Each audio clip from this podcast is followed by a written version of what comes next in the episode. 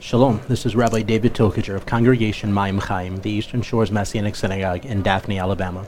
I want to thank you for taking the time to listen to this podcast of our message from Shabbat service. We pray it is a blessing to you and that you see the beauty and light of Yeshua Meshichenu, Yeshua, our Messiah, in every word you hear. Amen. Avrachamim, Father of mercies, we worship you. We love you and we adore you. Father, I thank you for this Shabbat, for this opportunity you have given us to, to gather together as mishpacha, as family, to worship before you, to worship in unity in your presence and in the name of Messiah Yeshua. Father, I pray that as we open up your word today, that you will speak boldly into our hearts and our lives, that it'll be your word heard and received, that our hearts will be prepared to hear from you today, that nothing in me will be involved except that which you have ordained specifically for this purpose. Father, I thank you for this opportunity to uh, receive and to hear from you, and I pray that you breathe new life into each and every one of us today. B'Shem Yeshua Meshachenu. In the name of Yeshua, our Messiah, we pray, and everyone says, Amen. So this week we're in Parsha Toldot, which comes from Genesis 25, 19 through 28, 9, um, and continues in the narrative of the development of uh, Abraham, Isaac, and Jacob, what is ultimately known as the beginnings of the people of the nation of Israel. Uh, as we've said in previous weeks, uh, it's really interesting as we continually say in our liturgy, Blessed are you, O Lord our God, God of our fathers, God of Abraham, God of Isaac, and God of Jacob, to be able every year to actually walk through the scriptures and see those, those distinct points in which he became the God of Abraham, the God of Isaac, and the God of Jacob. And so at this point, we are currently looking at the life of Isaac. Uh, what's really interesting is out of Abraham, Isaac, and Jacob, Isaac is the one that we see the least of in the narrative of the development of the nation of Israel. Uh, Abraham, we see a, a, long story. Jacob, we see a long story. Uh, and then from Jacob, we see the rest of uh, Genesis leading toward the nation of Israel entering into the land of Egypt, from which we are, are uh, in essence, going through our gestation period, if you would, of the pregnancy of the infantile nation of uh, Am Yisrael, of the people of Israel. And so this week, as I said, we're looking at the individual of Isaac, the person of Isaac and his life, and, and, uh, and how the Lord revealed himself to him throughout his life. In particular, I want you to turn to Genesis 26, verse 1, if you have your scriptures with you. Uh, if you don't have your scriptures with you, I'm not really sure what you thought we were going to be doing today. Um, but if you have them, open up to Genesis 26, verse 1. Nothing like a fresh cup of coffee to burn your mouth right out the gate just the way I like it. Verse 1 Now there was a famine in the land aside from the previous famine that had happened in Abraham's days. So Isaac went to King Abimelech uh, of the Philistines to Gerar. So it's interesting, right out the gate, we recognize Isaac is kind of reliving some of the same things that Abraham lived through. Um, to some degree, he's also kind of doing some of the same things that Abraham did, which we'll get to in just a moment. Verse 2 Then Adonai appeared to him and said, speaking to Isaac, Do not go down to Egypt. Dwell in the land about which I tell you. Live as an outsider in this land, and I will be with you and bless you. For to you and to your seed I give these lands. I will confirm my pledge that I swore to Abraham your father. I will multiply your seed like the stars of the sky, and I will give your seed all these lands. And in your seed, all the nations of the earth will continually be blessed. Because Abraham listened to my voice and kept my charge, my mitzvot, my decrees, and my instructions. And we'll pause there. So here we see uh, the Lord is reiterating the blessing, the promise, the covenant that he made with Abraham. He's now reiterating it with Isaac and making it not just a covenant made with Abraham and his descendants, but now a covenant made with Abraham, with Isaac, and with his descendants. And the Lord continues to walk through this process as we get to Jacob and so on. And what's really interesting here, and I think this is awesome for us to wrap our heads around, is he's not just a communal God. He's not just the God of the people of Israel. He's not just the God of the people who follow the, the promised Messiah, Yeshua. He's not just a God or the God of all creation. He's your God. He's my God. He's a personal God. He interacts with us on a personal basis, on a personal level, day in and day out, whether or not we're willing to see it, whether or not we're willing to receive it, whether or not we're willing to experience it, to hear it, and to understand it. He is a personal God who desires nothing more than a personal relationship with each and every person who breathes the breath of life that he gave us. So, as we look at this, we see this narrative continue on of this covenant made with Abraham and his descendants, now with Isaac and to be his descendants. Verse 7, we see Abraham, Isaac kind of reiterates some of what Abraham's already done. Verse 7 says, Now the men of the place asked about his wife, so he said, eh, She's my sister. Because he was afraid to say my wife, or else the men of the place would kill me on account of Rebekah because she's looking, she's good looking. Um, you would kind of hope that Abraham would have passed the story along of how this didn't work out so well, not once, but twice. Hopefully, three times is a charm. So now Isaac's going to do the exact same thing, and he's going to say, It's my sister, except this time he didn't quite get as far as it did with uh, Sarah. Uh, uh, thankfully, it didn't get as far as it could have with Sarah either, but it doesn't quite get as far as it did with Sarah. Verse 8 Now, after he had been there a long time, King uh, uh Abimelech, uh, or uh, Abimelech in English, Abimelech in Hebrew, of the Philistines, peered down through the window and saw, behold, Isaac caressing his wife Rebekah. So Abimelech called Isaac and said, So in fact, she's your wife. Now, how could you say she's my sister? Isaac said to him, Because I said, or else I might die because of her. Then Abimelech said, What is this that you have done to us? One of the people could have easily slept with your wife, and you, wouldn't, you would have brought guilt on us. So Abimelech commanded all the people, uh, saying, Whoever touches this, man's, uh, this man or his wife will surely die. Uh, so we see Isaac kind of reiterates the same mistake that Abraham made and everything that goes on there. Um, and it actually plants a seed in his relationship with Abimelech, with Abimelech, it plants a seed of disdain that develops and grows among the people of the Philistines. Notice he's the king of the Philistines. The Philistines become one of Israel's greatest enemies when Israel finally crosses in to the promised land, to the, the land of Canaan, post the Exodus.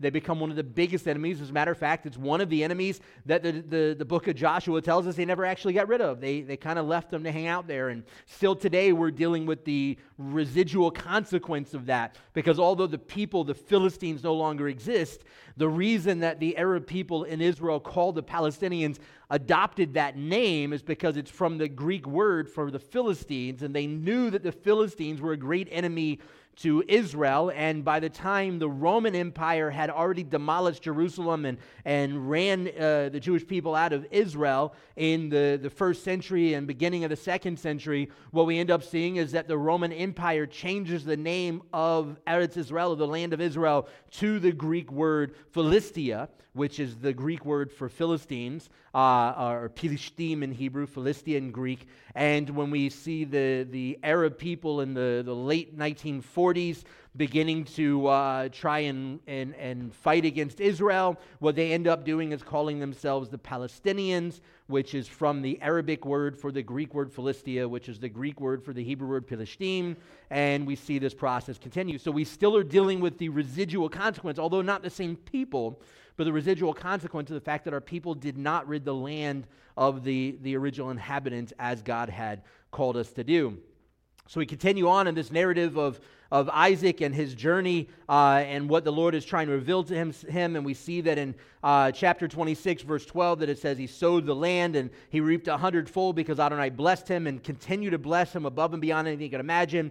This began to cause some, some strife between him and the Philistines, which, by the way, the strife was already there because of the whole Rebecca scenario and everything that ensued from there. So now a seed was planted of this, this aggression, this strife between the Philistines and the, the, the soon to be Israelites, uh, in particular Isaac at this point and his descendancy. And that began to grow. The rift began to grow more as they see that Isaac is being blessed tremendously by the God of Abraham, his forefather, and they become envious and jealous.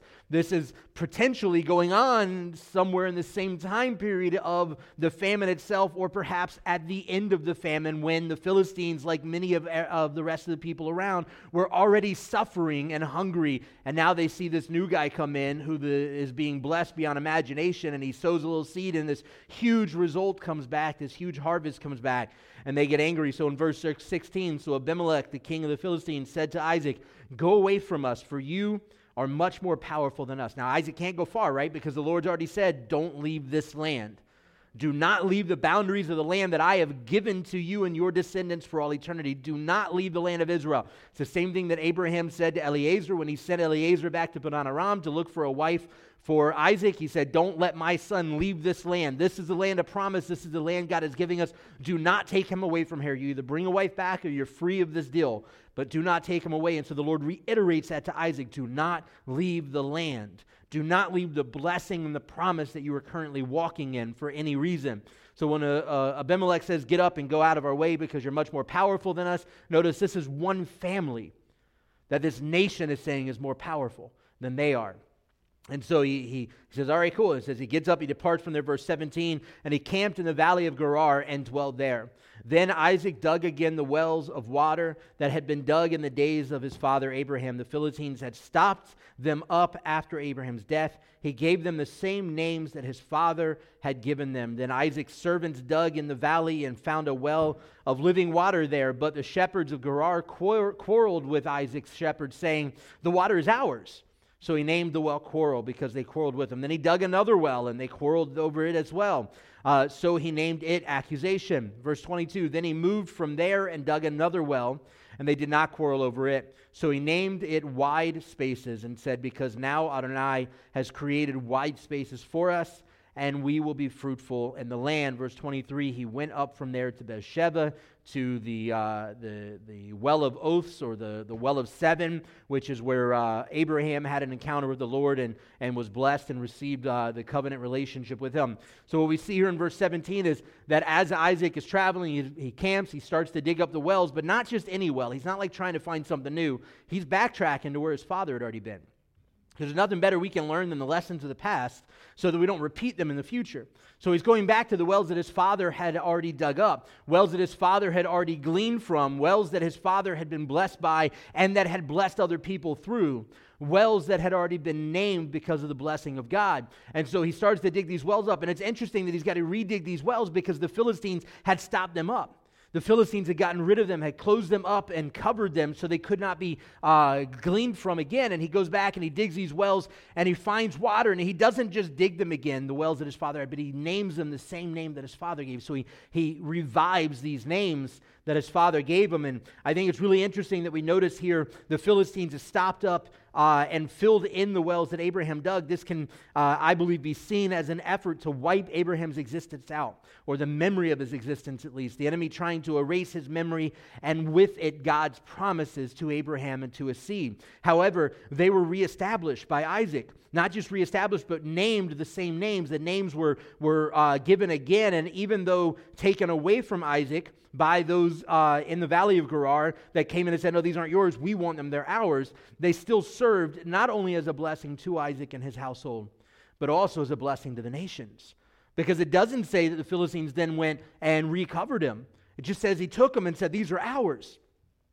So, this is, in my opinion, a foreshadowing of the Mayim Chayim, the living waters that would flow from the seed of Abraham that would flow from the person of Yeshua. Because as we look, as we talked last week, right, we talked about this the spirit of, of animosity towards the Jewish people, the spirit of anti Semitism, which I believe is the root of the spirit of, of the anti Messiah, because the anti Messiah's goal is to, to try and stop the Messiah from coming back. He spent thousands of years trying to stop the Messiah from coming in the first place, and it didn't work because God is greater and Messiah comes and the enemy tries to change his plan around. He goes, okay, well, I'll, I'll just try to stop him from coming back. How do I do that? I do it by stopping the Jewish people, just like I did before. I tried to stop the Jewish people so that the Messiah wouldn't come. I'll try to stop him from believing him as Messiah so he doesn't come back because it all hinges upon the, the Jewish people, the nation of Israel as a whole. And so here we see that the enemy uh, tried to hide the seed of Abraham, tried to hide the blessing to the nations by the seed of Abraham, by Abraham and his digging of these wells and the waters of life that would come forth from it, by stopping up these wells so that the nations could not be blessed by it. But we serve a God who is greater.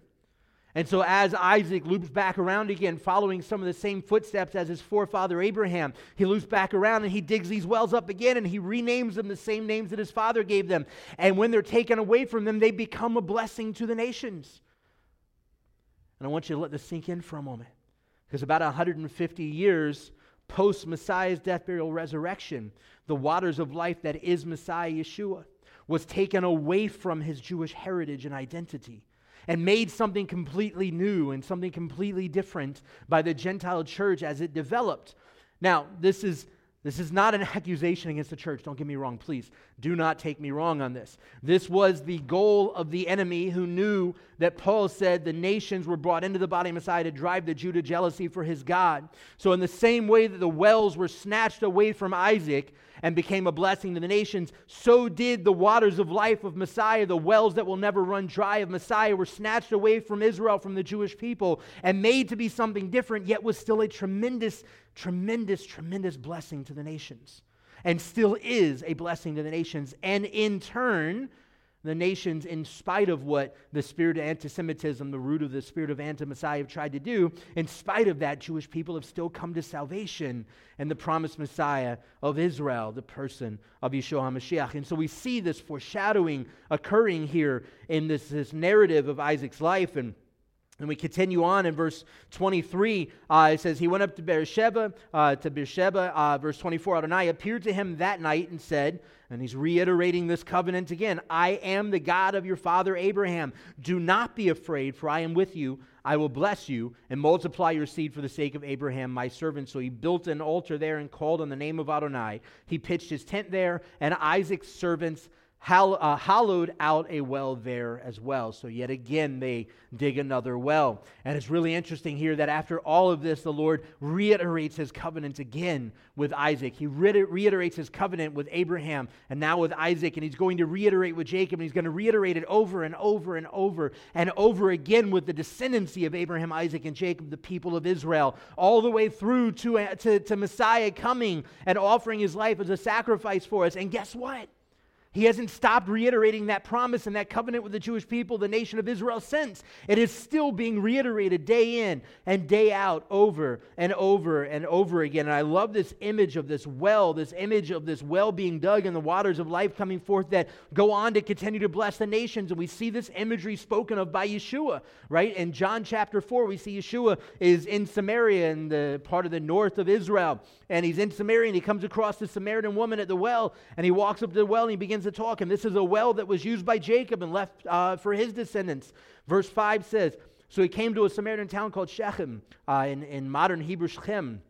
Uh, this is where the, the, the uh, tomb of Joseph is, is in Shechem, what's now known as Nablus. Uh, if you stand on Har Bracha, and hopefully if you go with us to Israel next year, you'll be able to stand on Har Bracha or Mount Gerizim, the Mount of Blessings with us, and look over into Nablus, what's known biblically as Shechem, and see the beauty uh, uh, of Joseph's tomb there, and, and the fact that no matter what the enemy tries to do, the memory of God's chosen people is always going to be there, and the land is always going to be ours. But he says in verse 5 so he comes to a Samaritan town called Shechem, near the plot of land that Jacob gave to his son Joseph.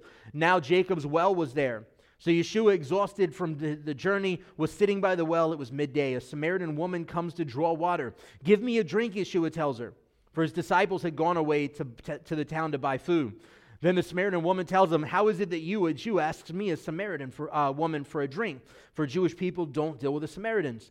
Verse 10 Yeshua replied to her, If you knew the gift of God and who it is who is saying to you, Give me a drink, you could have asked him and he would have given you living waters. He would have given you Mayim Chayim. Sir, the woman tells him, you don't have a bucket, and the well is deep. Then from where do you get this living water? You're not greater than our father Jacob, are you? He gave us this well. He drank out of it himself with his sons and his cattle. Verse 13, Yeshua replied to her, Everyone who drinks from this water will get thirsty again, but whoever drinks from the water that I will give him shall never be thirsty. The water that I give will become a fountain of water within him, a spring uh, springing up to eternal life. So we see in, in the, the narrative in Genesis chapter 26 about uh, Isaac redigging the wells of his father and the living water that comes forth and the blessing that it becomes for the nations around them. When they were trying to do something spiteful to uh, Isaac, it ends up becoming a blessing to them, anyways. And here we see in, in John chapter 4 this, this interaction with a Samaritan woman, and Yeshua's thirsty and he cries out, Hey, give me some water. And she says, what are you coming to me for? I'm a Samaritan. Don't you have Jews you could go to? Why are you coming to me? And he says, Look, uh, just give me some water. Uh, he goes, If you knew who I was, if you recognized what I am, you would have asked me for water. And I would have given you waters of life that will never run dry. It's a powerful image. Because these waters of life that will never run dry are the waters through which the entire world will be blessed. It's the same waters through which, when Israel comes to salvation, when Israel comes to faith and the promised Messiah of Israel, the, the, the person of Yeshua Mashiach, who offered his life as a sacrifice for our sins, it will be like life from the dead for the nations. It will be a phenomenal, tremendous, mind blowing revival as the Jewish people, the promised uh, uh, people, the promised people, the people of covenant, come to the reality of the fulfillment of the covenant that was made with their forefather and recognize the blessing that Messiah is and continues to be for the nations and wants to be for our people. And so as we look at this, we recognize Yeshua says, I will give you waters of life that will never run dry. Because if you drink the waters from the ground here, if you drink the waters from the river, from the gulf, from the bay, from wherever it is, open up the tap on your sink, you open up the, the dispenser over in the, the, the kitchen, you open up uh, a bottle of Dasani, whatever it may be, you will eventually get thirsty again. Without fail, you will get thirsty again. And he says, But I come to give you waters of life that will never run dry, and you will never thirst again. What are these waters of life? Where do they come from? These waters of life are very literally the Ruach HaKodesh, the Holy Spirit this Holy Spirit that the Lord gives so that we can, in turn, continue to be a blessing. It is a well that never runs dry. It is a well that continues to flow. And it is through this well that the Lord uses us and speaks through us into the lives of others. It is through this well that the Lord continues to be a blessing uh, through our lives to the nations around us. And it is through this well that the enemy, just like with Abraham's wells that he dug, that Isaac redug, uh, that the Philistines had closed up, that the enemy is constantly trying to bring a stop to over and over and over again. And no matter what phase and place you are in your life and how good or bad things are going, Trust me, the enemy is going to try to mess up your day in a very serious way over and over and over again. And all he's trying to do is cut you off from the waters of life that will never run dry. All he's trying to do is to shut down the reality of the promises of Messiah Yeshua. All he's trying to do is shut down what the Lord wants to do in you and through you for the world around you. John chapter 15, verse 5. I'm sorry, verse 18. John 15, verse 18 If the world hates you, know that it, is, it has hated me before you.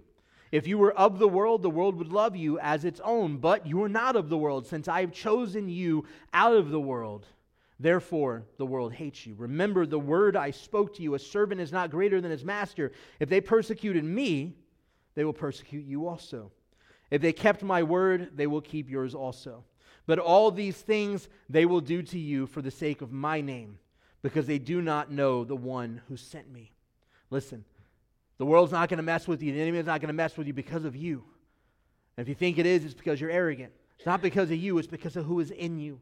It's because of Messiah Yeshua. The enemy hates Messiah, and he wants to destroy Messiah and every ounce of the testimony of Messiah in our lives.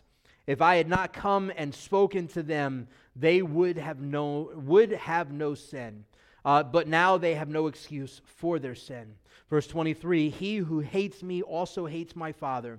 If I had, done, had not done works among them that no one else did, they would have no sin. But now they have seen and have hated both me and my Father.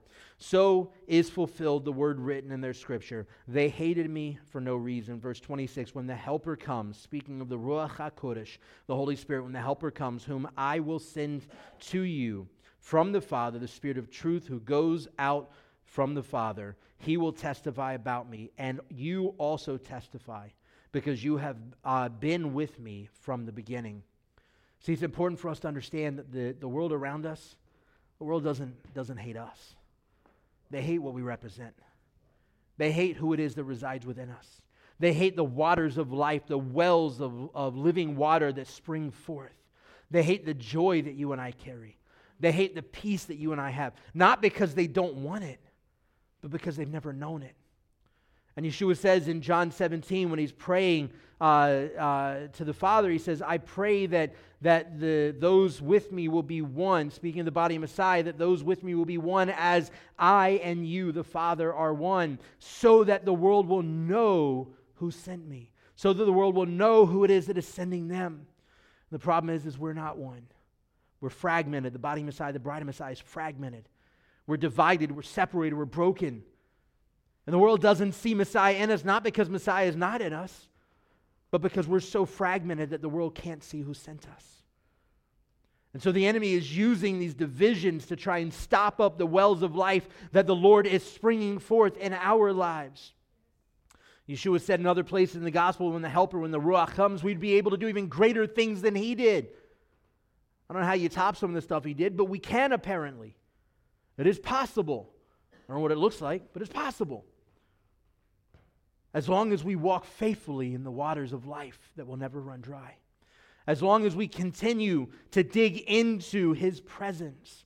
You know, when a well is dug, it has to be serviced every so often because eventually the wind can fill it up with the dust and the dirt and the, the muck around it. So it has to be serviced every once in a while. Your life as a disciple of Yeshua, the discipline that goes along with that day in and day out, is how you service that well and how that well is constantly being filled over and over and over again with living waters. The enemy wants to break you down, he wants to break down your life as a disciple so that that servicing of that well continue doesn't continue. And when that servicing of that well doesn't continue, then the Philistines, spiritually speaking, can come in and fill that hole back up. And then those waters of life are not flowing forth for you to receive from or to anyone else around you to receive from. But the promise that was made through Yeshua is that his waters, the waters of life that will never run dry, will quench your thirst for now and forevermore. So, no matter what the enemy is trying to do to you and in your life, trying to do through you to other people, no matter how he's trying to break you down, no matter how he's trying to demolish your faith, no matter how he's trying to demolish the image of Messiah that the Lord wants to flow through you so the world can see him in you, know that the enemy can never overtake the waters of life. Know that the enemy, no matter what the day around you, the scenario you find yourself in looks like, or how bad it is, that the enemy will never win. Know that no matter what the enemy throws your way, it is that much more important for you to fall in line day in and day out with the discipline of being a disciple of Yeshua. Servicing that well day in and day out, moment by moment. The Hadashah says to, to continue to pray ceasingly or without cease, to never stop. It's not pray and stop, but never stop praying. Always be in that place where you're interacting with the presence of the Lord. Always be in that place where you are listening for his voice. Unfortunately, a lot of times we think praying means we have to be talking. And sometimes we can't hear the Lord because we're too busy hearing ourselves. Sometimes we can't hear what he wants to say because we really wants is for us to shut up long enough for him to get a word in edgewise. It's important for us to, to listen to that voice.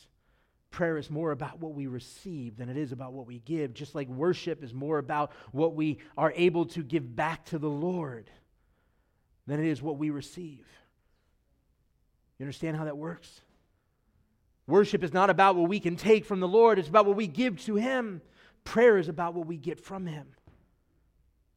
And you can't truly worship the Lord wholeheartedly if you're not listening to Him if you're not receiving Him, if you're not interacting with Him, if you're not in Him day in and day out.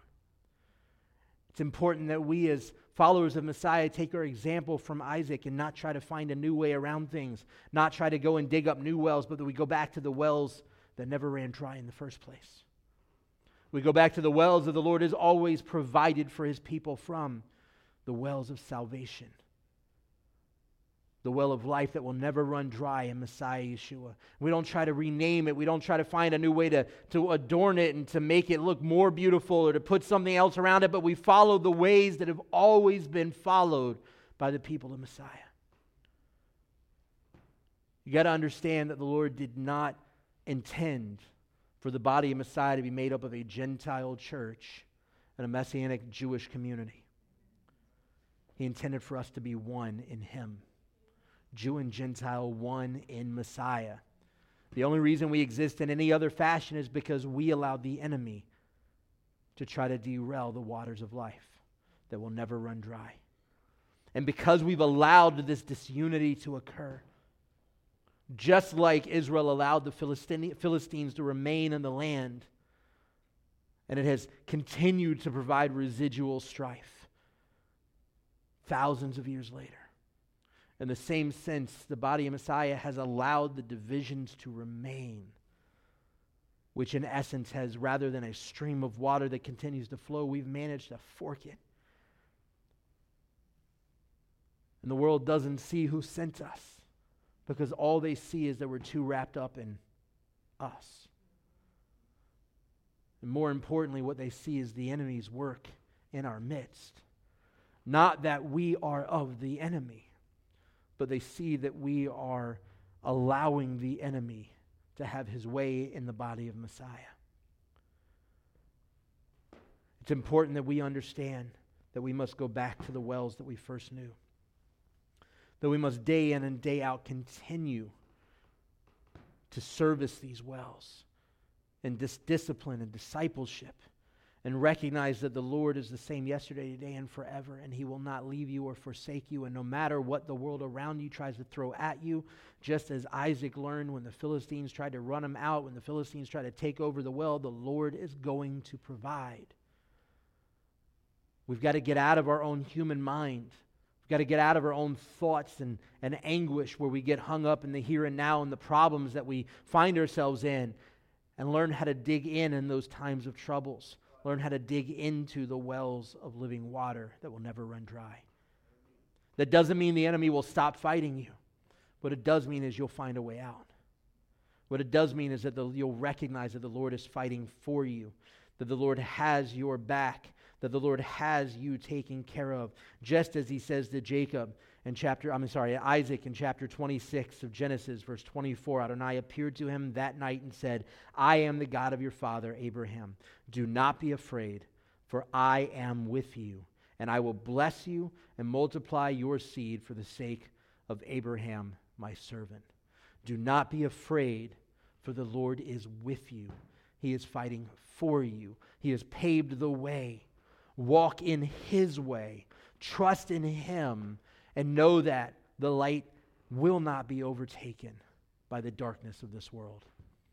Avraham, Father of mercies, we worship you, we love you, and we adore you. Father, I thank you that in spite of how we allow the enemy to have a play day in our lives over and over and over again, that, Father, you are always there tapping on our shoulder saying, I'm here, I've got you, I'm taking care of it. Trust in me. Turn back to me. Make teshuvah and return back to me faithfully and see the work that I want to do in your life and through your life for the world around you. Father, I cry out to you right now that you will make your living waters, your Mayim Chayim, your wells of living water spring forth in our lives and in this congregation. And from here, blessing all of those around us just as you promised would occur. Father, so that the world may know who sent us, so the world may know who is in us, and so the world may find you in their hearts and their lives because of what you are doing through us and through your word spoken through us. B'Shem Yeshua Meshachinu. In the name of Yeshua our Messiah we pray, and everyone says, Amen, Amen.